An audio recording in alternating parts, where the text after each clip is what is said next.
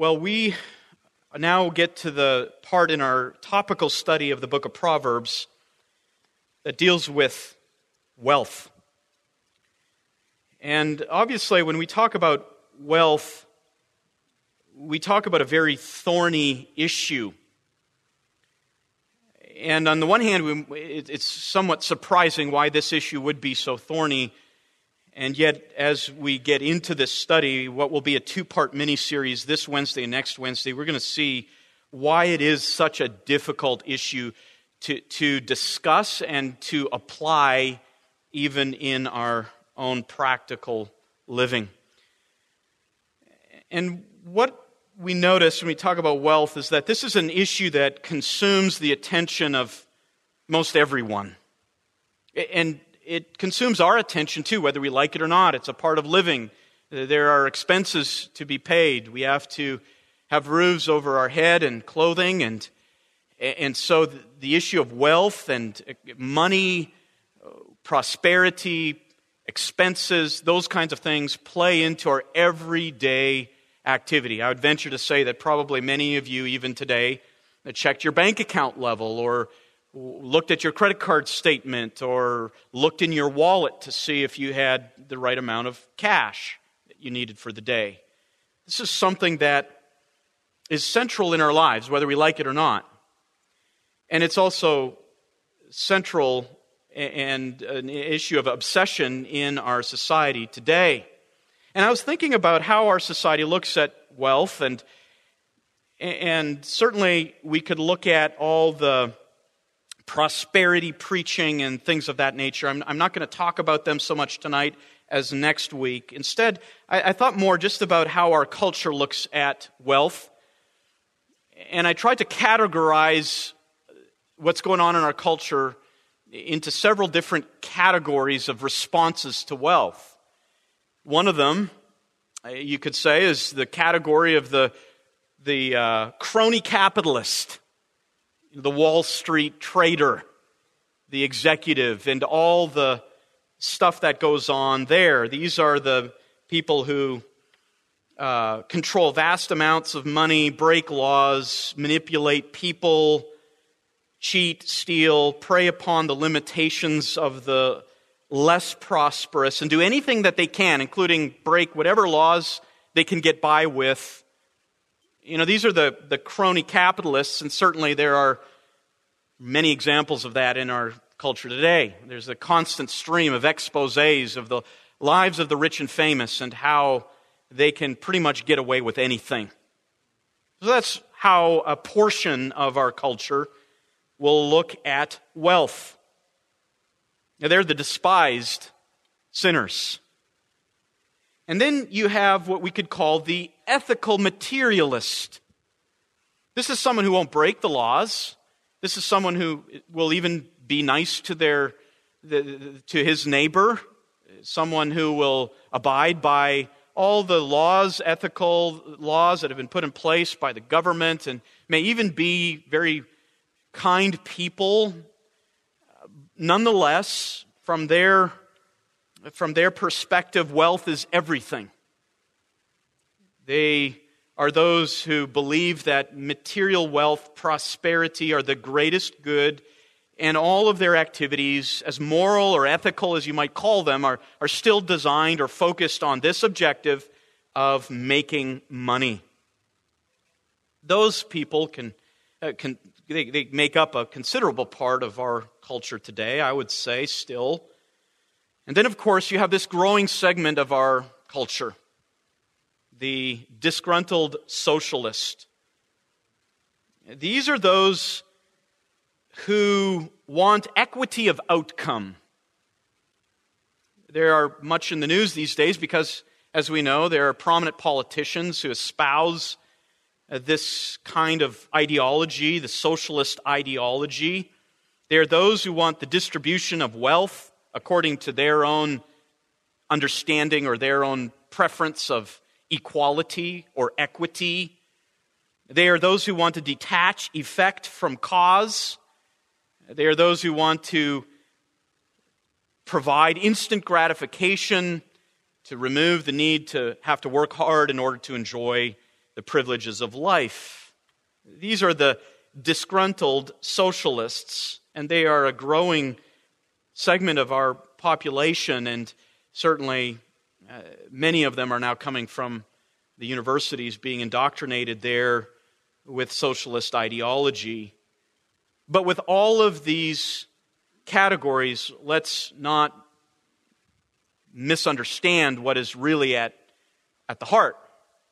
Whether you're a, a greedy crony capitalist, whether you are an ethical materialist, you'll be nice to your neighbor, but you still love money, or a disgruntled socialist, all of those categories have envy as the root of their motivation.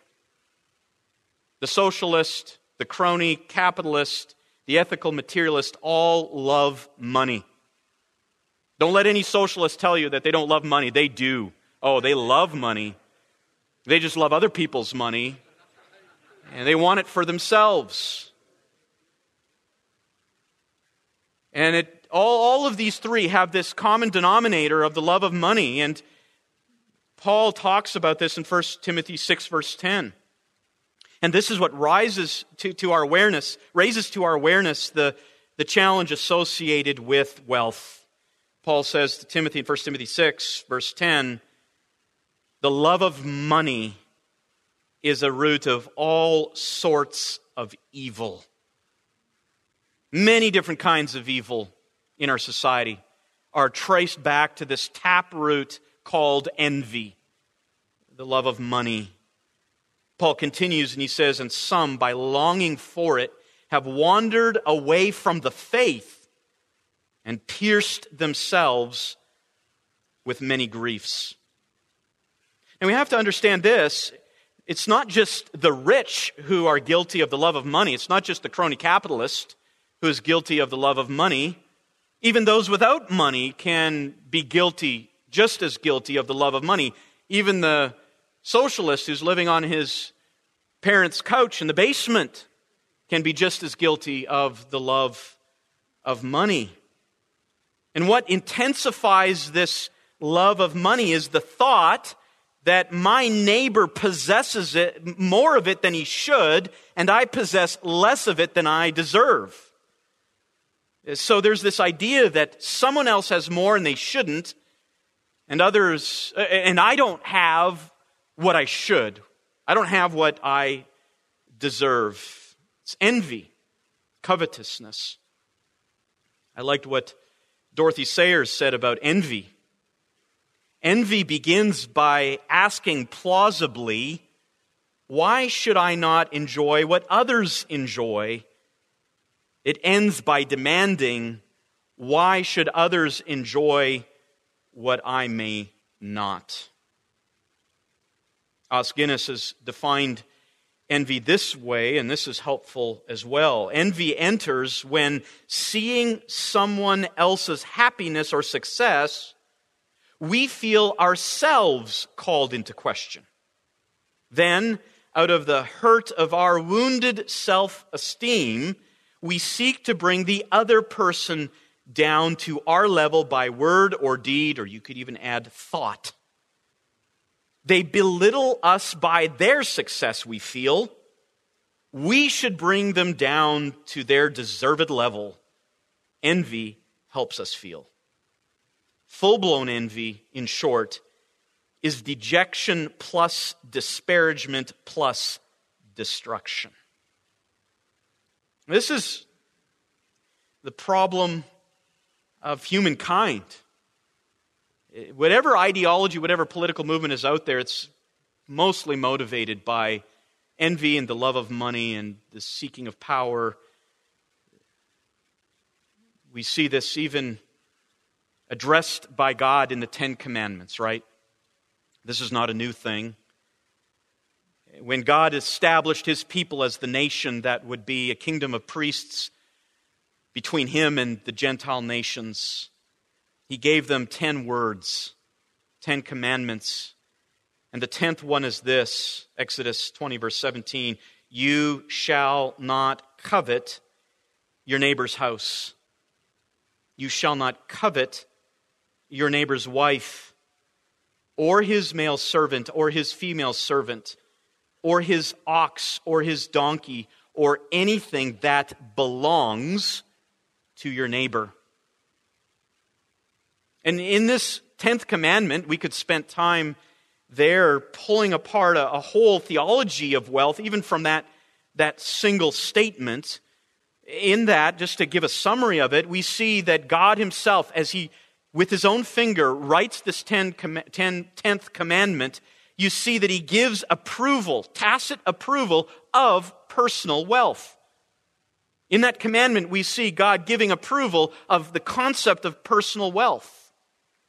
We also see built into this commandment the, the legitimacy of protecting private property. God gives this commandment in order to protect the well being of the one who has these things, who may be become a victim of the one who wants those things. The commandment was instituted in order to provide protection of this private personal property. We also see in this, in this 10th commandment the inevitability of varying levels of material outcomes. Now, that's a big deal today in society. If you talk to that segment of socialists, they want equity of outcome. Everybody gets the same thing in the end, no matter what you put into it. But we see in this commandment, the 10th commandment, already the idea of a varying outcome. Not everybody will have the same things. And so the commandment had to be instituted to protect against that kind of thinking. And of course, most directly from this commandment, we see the condemnation given to any who would lust after what belongs to another person. We often don't connect this, but the concept of personal property, protection of that personal property, the realization that there's going to be varying levels of outcomes in this world and the demand and command of the Lord not to lust after others, it's all built into that 10th commandment. Now, we could look at a lot of texts like this, but Proverbs provides some of the most expansive teaching on wealth. In fact, as one commentator said, Tremper Longman said, judged by the number of proverbs dedicated to the theme of wealth, it is certainly one of the most important themes in the book. Certainly, Proverbs has much to say about wealth, and so this evening and next week as well, we're going to survey Proverbs and draw out the, the, the wealth of truth about wealth from this book. But as we do, I want to make this important qualification. The book of Proverbs has been abused as it comes to wealth. Some have gone to the book of Proverbs, taken out a simple statement, just one statement, read it out of the context of the entire book, and then built a whole theology just on that one statement. And thereby constructing what is an inaccurate picture of God's view of wealth. We can't do that. In fact, the very, the very reason why there are so many proverbs in the book of Proverbs about wealth and prosperity, the reason why there's so many is because no one single statement can capture the entire truth about wealth. Not one single aphorism, not one single truth statement can summarize everything that God wants us to understand about prosperity. And so God has given us in the book of Proverbs a wealth of statements. And what we must be careful to do is to look at all of these statements within their proper context in light of the entire book and from that draw a proper biblical understanding of wealth. This evening, we're going to look at four such principles. And I want to say this I, I, encourage you to come back next week and the week after as well, because I can't say everything there is to say about wealth just tonight from Proverbs. And if you just l- listen to what I'm going to say tonight and that's all you hear, it's not the full picture, and I want to make that clear. You're going to maybe leave here tonight and going, well, there's surely more than this. And the answer is yes. But you'll have to come back next week and the week after as well as we talk about charity uh, in a couple of weeks from now. But what we will look on tonight are these four truths from the book of Proverbs. Number one, wealth is a blessing from the Lord. Wealth is a blessing from the Lord. Indeed, as we will see as we study Proverbs, wealth can never be placed in the same category as truth, as wisdom, as righteousness or integrity. Those are all positive moral qualities. Wealth doesn't belong alongside of them. But nonetheless, Proverbs does make it clear that God gives wealth to men as a blessing, particularly as one of the rewards to those who fear him. This principle is, is based upon the cause and effect logic that we've seen already so many times in the book that undergirds biblical wisdom. God has wanted us to understand that He rewards those who seek Him. Remember Hebrews 11, verse 6? Without faith, it is impossible to please Him, for he who comes to God must believe that He is, and that He is a rewarder of those who seek Him. God is a rewarder of those who seek Him. That is a, that is a biblical statement, an affirmation of the character of God, and those rewards are manifold.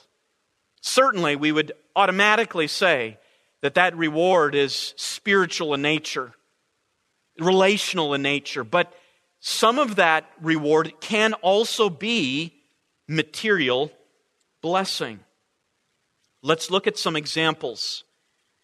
Proverbs 3, verses 9 and 10. Notice the cause and effect relationship that we have in this set of verses.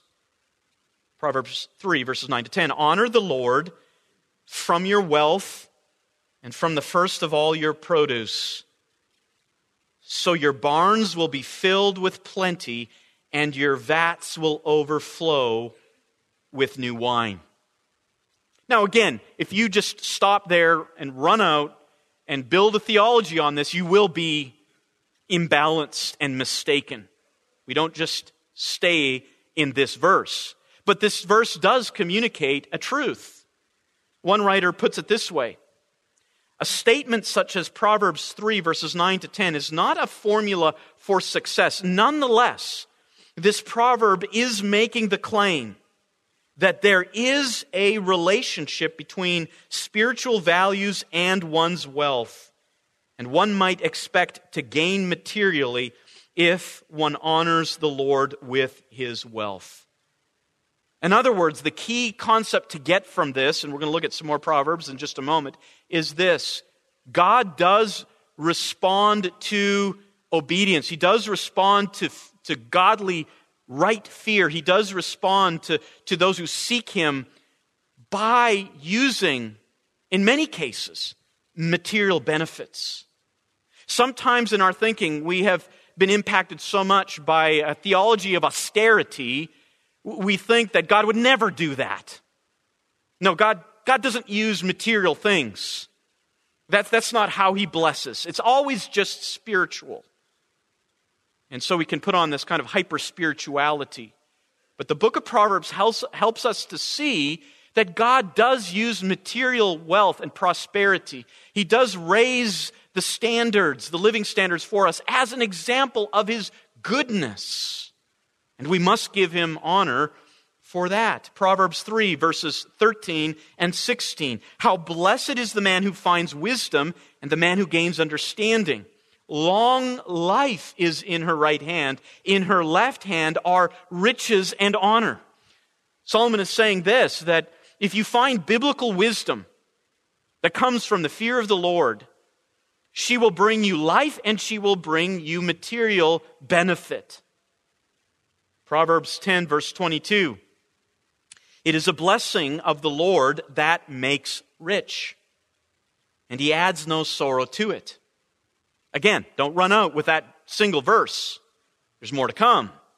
But again, it shows us that, that wealth the increase of material possessions and standing and the increase of a, of a way of life, a standard of living, is, is not something inherently evil. It is something that God Himself gives. And that's important because we need to give honor to whom honor is due. And when that happens to us, we must recognize that this happens not because of our own ingenuity and diligence. This is a gift from the Lord, and He is due our worship and adoration for that. Proverbs 19, verse 10 Luxury is not fitting for a fool, much less for a slave to rule over princes. In other words, prosperity is not right. In, in biblical wisdom, prosperity is not right for one who spurns the Lord. It is right for one who fears him. Proverbs 22, verse 4 the reward of humility and the fear of the Lord are riches, honor, and life. Now, we could look at many others. I've got them listed in your notes. But even at this point, we can come up with several conclusions. One of them is this the, the wisdom of Proverbs is not anti materialistic. Again, sometimes we have this idea that, that the Bible is, is always against the material world. But Proverbs does not portray wealth. Proverbs doesn't even portray great wealth as inherently evil. The Bible, and Proverbs in particular, is not anti materialistic. In other words, it's not against the material world, the, the created world, as if it is something evil.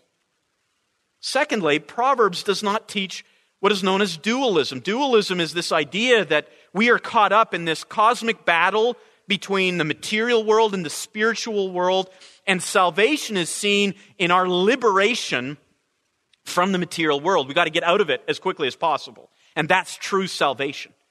When we look at Proverbs, there's no such thing as dualism. We're, our greatest need is, is, is not to be somehow liberated from our material existence. And there are problems with our material existence, absolutely. But that's not what salvation is. Salvation is not some kind of liberation from the material world. Instead, Proverbs operates on two very important assumptions when it comes to wealth. Number one is this there is inherent goodness in God's material creation. God's created world is good. Genesis 1 31 states that, right? God saw all that he had made, and behold, and wow, it was very good. Now, again, we acknowledge that sin has corrupted this, but it has not removed the inherent good that God has intended for his creation. The goodness of God's material creation is so important to remember. And that means this that, that God has endued or he has endowed to this created world a tremendous amount of potential, resources, all for the purpose of man to exercise dominion over and thereby flourish in God's created world. Sin will do everything it can, of course, to prevent that, but that is what God has made within his own creation. And then, secondly, the second important assumption is this not only must we recognize that biblical wisdom assumes the goodness of God's material creation, but also biblical wisdom assumes God's direct and personal role as the provider of material needs and blessings. These things come to us not just by impersonal laws, benefits, food, housing, the advancements in science and medicine. These things are not just products of an impersonal force. These things come from the hand of God Himself that is so specific that it even comes down to the very bread that we eat, and it comes through in Jesus' prayer that he teaches his disciples Give us this day our daily bread. God is the one who gives material blessings. So, to summarize this, let's recognize this for this first point. When we say that blessing that wealth is a blessing from the Lord. Number, uh, number one, is, as a summary for that, we must recognize there is no inherent virtue in asceticism. There, there's no inherent spirituality in the, in the pursuit of privation for privation's sake.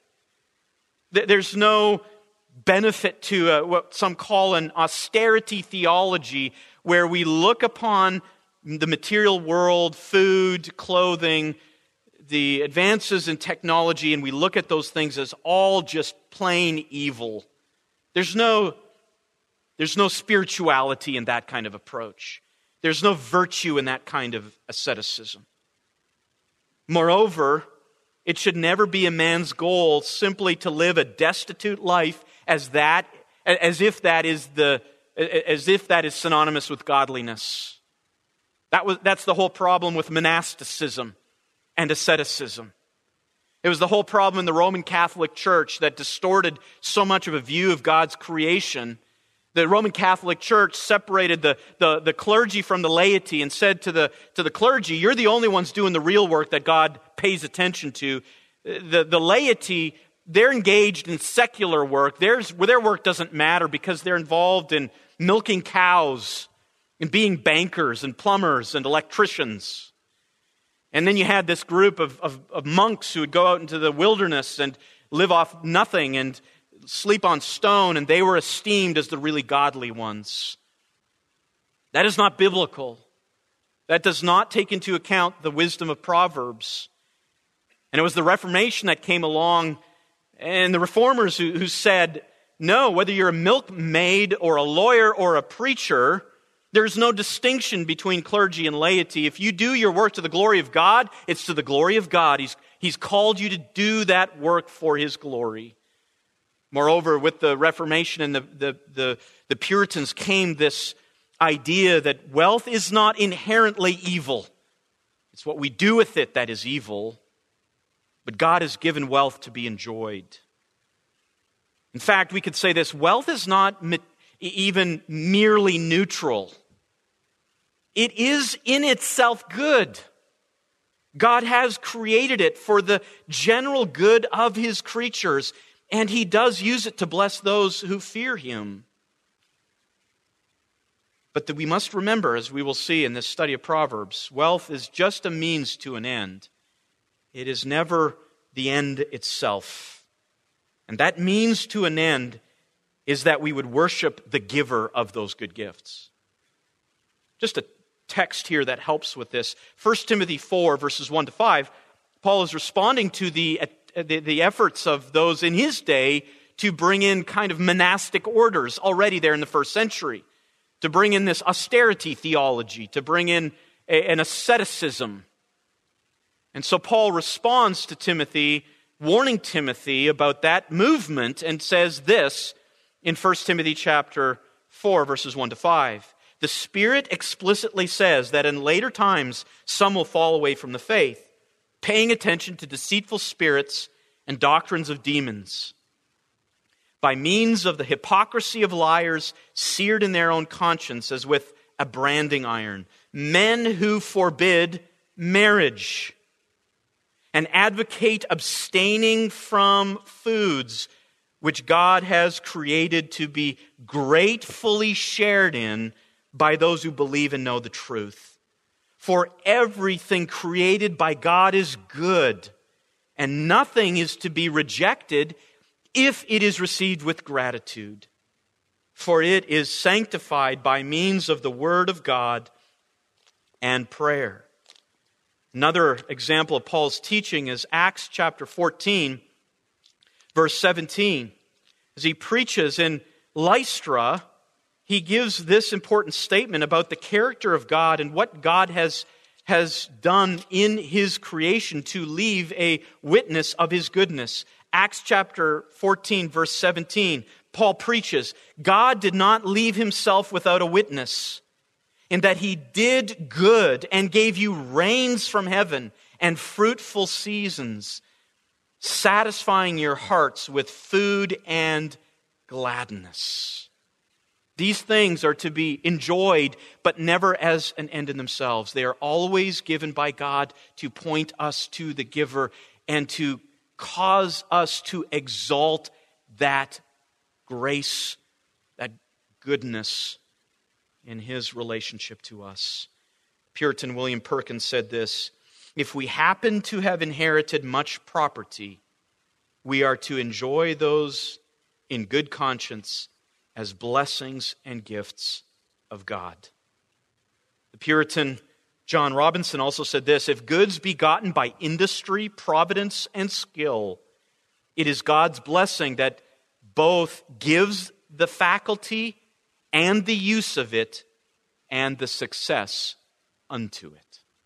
Again, what Robinson is recognizing there is if God gives you wealth, you are to recognize it, this is so important, as a blessing from His hand. Doesn't come from your ingenuity or skill, doesn't come from your IQ and your ability to make a self made man. You must recognize that any improvement in your life comes directly from His hand. It is a blessing, and therefore your responsibility is to turn and give thanks. Number two, wealth is a consequence of wisdom and diligence. Wealth is a consequence of wisdom and diligence. Proverbs teaches that wealth is a consequence of character. Specifically, it points to two things about character that, that are the, the great uh, wealth generators. And these two things are wisdom and hard work, wisdom and diligence. Proverbs wants us to understand that if one sows the seeds of diligence and teachability, one is likely to reap a harvest of material rewards. Again, I'll preface this and say that's not all there is. We're going to get to something in just a few moments that qualifies this. But but Solomon and the, the sages of Proverbs wants us to under, want us to understand that there is a connection. There is a connection. In fact, we can say this from a look at Proverbs few things are as determinative for the growth of prosperity as diligence and self discipline. Let's look at two of these. Let's look at wisdom and, and, and diligence. Let's look at what Proverbs has to say about wealth as a consequence of wisdom. Proverbs 3, verses 13 to 16. How blessed is the man who finds wisdom and the man who gains understanding. Long life is in her right hand, in her left hand are riches and honor. In other words, you find wisdom, true biblical wisdom. What does she provide? Life and blessing, material blessing. Proverbs 8, 18 to 21. Proverbs 8 contains this lengthy, this lengthy speech from wisdom personified, Lady Wisdom. And she says this Proverbs 8, 18 to 21. Riches and honor are with me, enduring wealth and righteousness. My fruit is better than gold and even pure gold, and my yield better than choicest silver. I walk in the way of righteousness, in the midst of the paths of justice, to endow those who love me with wealth, that I may fill their treasuries. Proverbs 13, verse 18 Poverty and shame will come to him who neglects discipline, the one who neglects instruction, the one who neglects correction, the one who neglects wisdom. But he who regards reproof will be honored.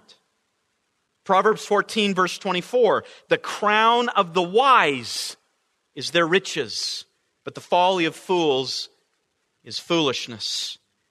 And again, Proverbs 24, verses 3 to 4 By wisdom a house is built, and by understanding it is established, and by knowledge the rooms are filled with all precious and pleasant treasures. Solomon wants us to understand that wealth is not arbitrary.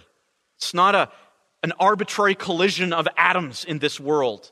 There is an explanation to it in a world that God has made, a world that is based upon the, the foundation of cause and effect. Another cause for wealth is diligence. Wealth is a consequence of diligence. Proverbs is filled with statements to this regard. Proverbs 10, verse 4 Poor is he who works with a negligent hand, but the hand of the diligent makes rich. Proverbs 12, verse 11 He who tills his land will have plenty of bread. The idea of tilling is, is hard work, in, especially in those days. It represented strenuous labor, sweat, blood, blisters to till the land. But he who is diligent to till his land will have plenty of bread, but he who pursues worthless things lacks sense. Proverbs 13, verse 4 the soul of the sluggard craves and gets nothing, but the soul of the diligent is made fat. Proverbs 28, 19 he who tills his land will have plenty of food, but he who follows empty pursuits will have poverty in plenty. Very clear teaching that associates the cause with the effect. If you invest diligence, you can, as a rule, expect a return in the form of material benefit. And again, this is so important because in our in our, our, our day, in our society today, this is being rejected. And this is not just some arbitrary effort. There is an effort to throw off all the, the, the things that God has programmed into us as human beings as well as into our uh, into creation as a whole. Society is intent on throwing all of these laws off trying to live in rebellion to them. And whenever man does, it never ends well. So for us, we must recover these and recognize, in, in contradistinction to our society, what really explains the generation of wealth and benefit, both to one's family as well as to society. And so, to summarize this point, we must recognize this it is wrong to conclude that the acquisition of wealth is just a mysterious providence without any explanation. Indeed, the sovereign creator and sustainer of life can bless whom he pleases to bless. He can give to whom he pleases to give. He can take away from whom he pleases to take away. Job said it so well in Job chapter 1, 21. Naked I came from my mother's womb, and naked I shall return there. The Lord gave, and the Lord has taken away. Blessed be the name of the Lord. Certainly, we must recognize that. God has the right to do as he pleases with his world, with our lives, and with the, the, the wealth of this world. But Proverbs intends to show that there is an order to God's universe the order of sowing and reaping. It's important for us to recognize that. That is such an important lesson, especially for those of you who are just starting out on the track of careers and work. You will reap what you sow. Again, socialism rejects that. And it rejects it with a fury. But biblical wisdom teaches different. Biblical wisdom wants you to live by this revealed will and not by the mysterious providence. What do I mean by that? God will have his mysterious ways in your life no matter what. You don't know what that is. Maybe God will bless you beyond what you could ever possibly do. Maybe you are lazy, and God will still decide out of his good pleasure to give you much. That's possible. Or maybe you will work hard. There are many who are godly and work very diligently and have very little. That is also part of God's mysterious providence, and we need to be ready for that. But we don't order our lives around mystery. We order our lives around what God has revealed. And God has revealed this so that we would know how we are to walk successfully in this world. And He has told us you need wisdom and you need diligence, and it will make your life better. You need to understand that. You need to understand that. And just a side note to this it is this principle which leads us to the concept of what we call today a meritocracy. What's meritocracy? Well, meritocracy is an abhorrent idea, again, to much of our culture today, especially in uh, social justice circles and in the university and the education system. What is meritocracy? Meritocracy says this that merit is equal to wisdom plus diligence. That's how I'm going to define a meritocracy. Merit, one's merit, one's merit to move up, one's merit to gain a promotion, one's deservedness to receive a higher pay or greater influence or a position of leadership is based upon the combination of wisdom and diligence. It comes from the book of Proverbs. And of course, this is what our world largely rejects today. It doesn't want this to be based on these things. But notice what Proverbs says Proverbs 19, verse 10 Luxury is not fitting for a fool. Don't give the fool a promotion. That's what Proverbs teaches. That is meritocracy. Luxury is not fitting for a fool. Proverbs 21, verse 5 The plans of the diligent lead surely to advantage. But everyone who is hasty surely will come to poverty. Or Proverbs 22, verse 29 Do you see a man skilled in his work? He will stand before kings, he will not stand before obscure men. Now, again, beware of the culture that today seeks to upend God's order and wants to tell you and your children that skill, that effort and diligence doesn't matter. Everyone needs the same outcome. Everyone deserves the promotion. Everyone deserves the salary increase. Everyone deserves this and this and this and this. It is the effort to reject the cause and effect order of God in this world. And it will lead to disaster as many societies have experienced in human history. Now, number three, wealth is thwarted by folly. I'll go through this quickly because really it just serves as the other side of the coin to point number two. To the degree that wealth is a consequence of wisdom and diligence, poverty is a consequence of foolishness. Foolishness puts prosperity out of reach for its followers by leading them down the path of failure and luring them to waste whatever wealth they already do possess. Let me say that again. This is how folly works. Foolishness puts prosperity out of reach for its followers by leading them down the path of failure and luring them to waste, to squander whatever wealth they may already have. Now, Proverbs points to several causes, several roots of foolishness that cause this kind of poverty. Number one, laziness. Laziness. Proverbs 6, verse 10 to 11. A little sleep, a little slumber, a little folding of the hands to rest. Your poverty will come in like a vagabond, and your need like an armed man. Never mind the robber who has the mask and the gun. Just develop a habit of laziness and you'll meet the same end. Proverbs 10, verse 4 Poor is he who works with a negligent hand. Proverbs 13, verse 18 Poverty and shame will come to him who neglects discipline. Proverbs 19, verse 15 Laziness casts into a deep sleep, and an idle man will suffer hunger. Now, again, men, if you say some of these words in the wrong context, you'll be canceled. You will be canceled. This is not what the world wants to hear. Because again, the world is interested most in throwing off whatever order God has created. But this is so very important to teach our children, and it's so very important to imbibe into our own lives. There's another cause of poverty Proverbs identifies hedonism as a cause of poverty.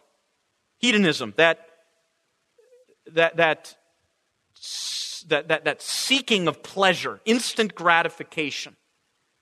Notice what Proverbs says, in particular, two areas. Sexual immorality is one of the ways in which, which wealth is squandered. Proverbs 29, verse 3 A man who loves wisdom makes his father glad, but he who keeps company with harlots wastes his wealth. Now, understand this few things are as wealth canceling as divorce. And few things cause divorce as adultery.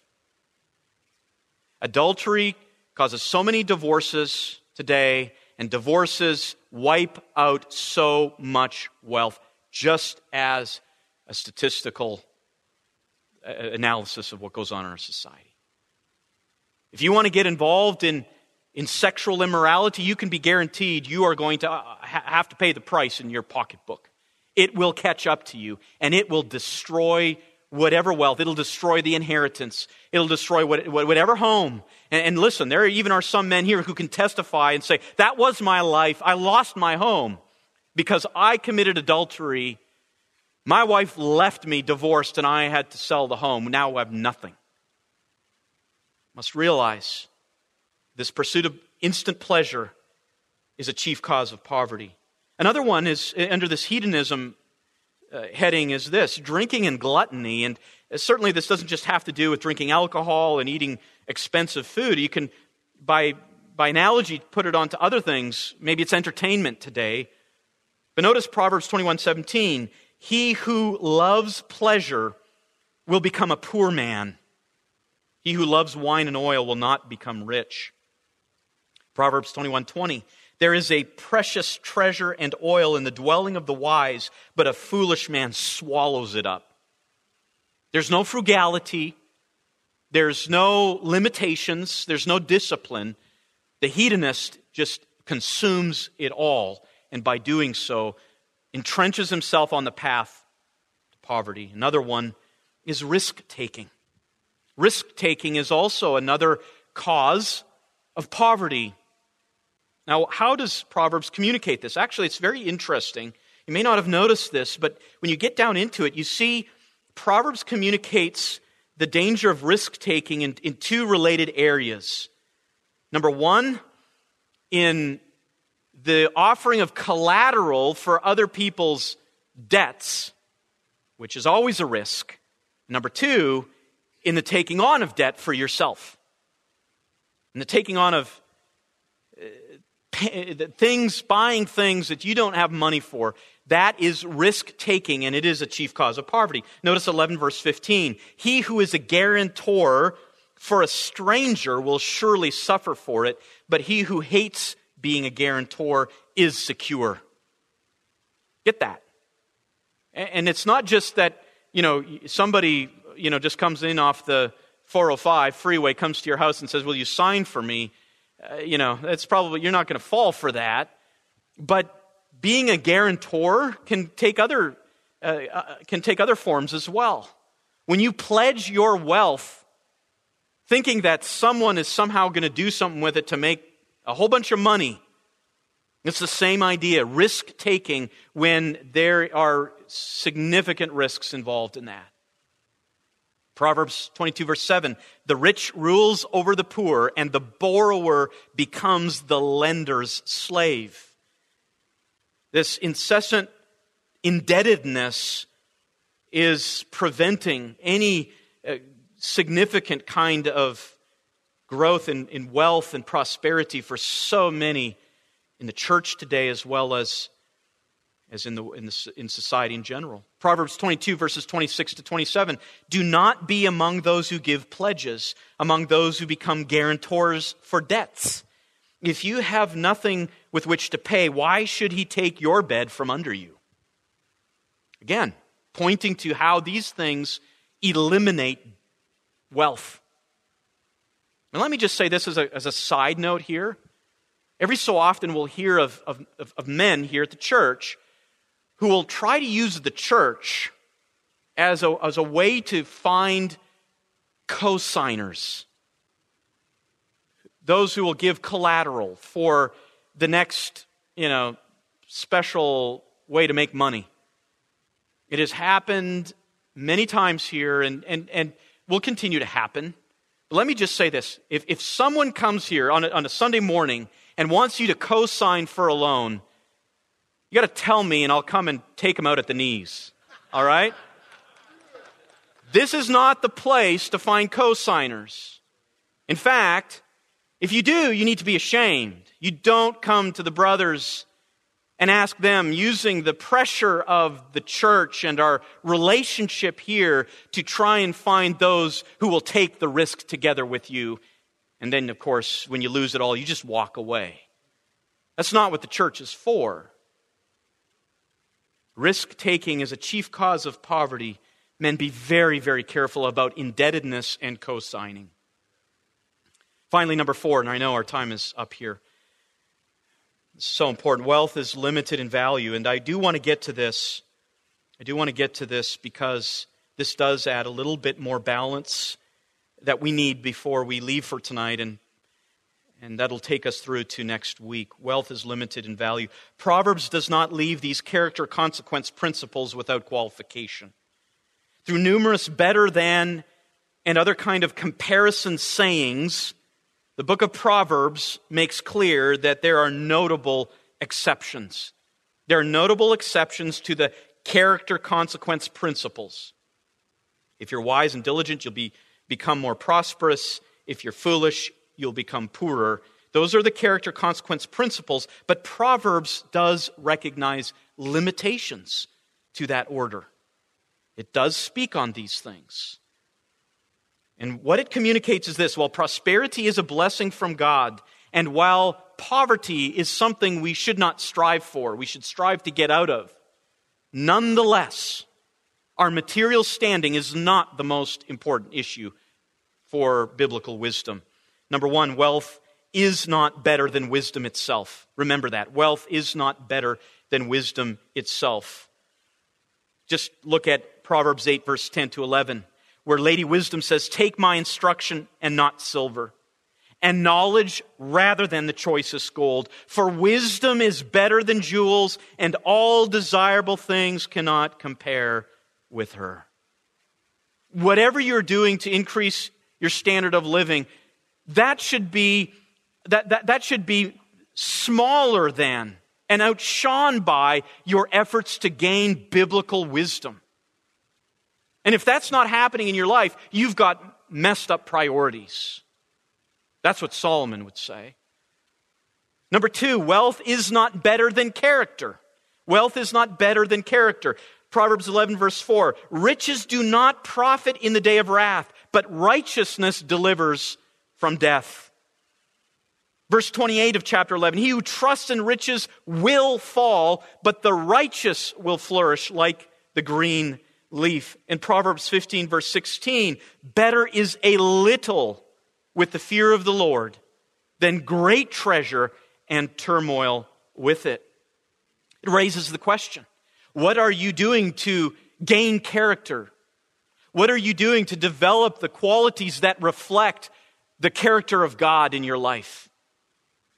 What are you doing? And that, again, should outshine whatever efforts you're putting at behind a, to get into a career or to, to get that next home that, that you want to buy for yourself rather than renting, or you want to, you, you want to move somewhere. Whatever your material aspirations are should always be secondary to the development of character. And that should be obvious in your life well, wealth is not better than family. Number three, wealth is not better than family. Proverbs recognizes that relationships cannot be priced. Better is a dish of vegetables, 15 verse 17. Better is a dish of vegetables where love is than a fattened ox served with hatred. 17 verse 6 Grandchildren are the crown of old men, and the glory of sons is their fathers. That's where the crowns are grandchildren and fathers.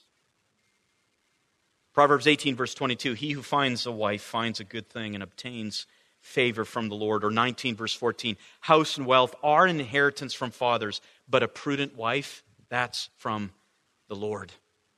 So I want to challenge you, men, with regard to this third one as well.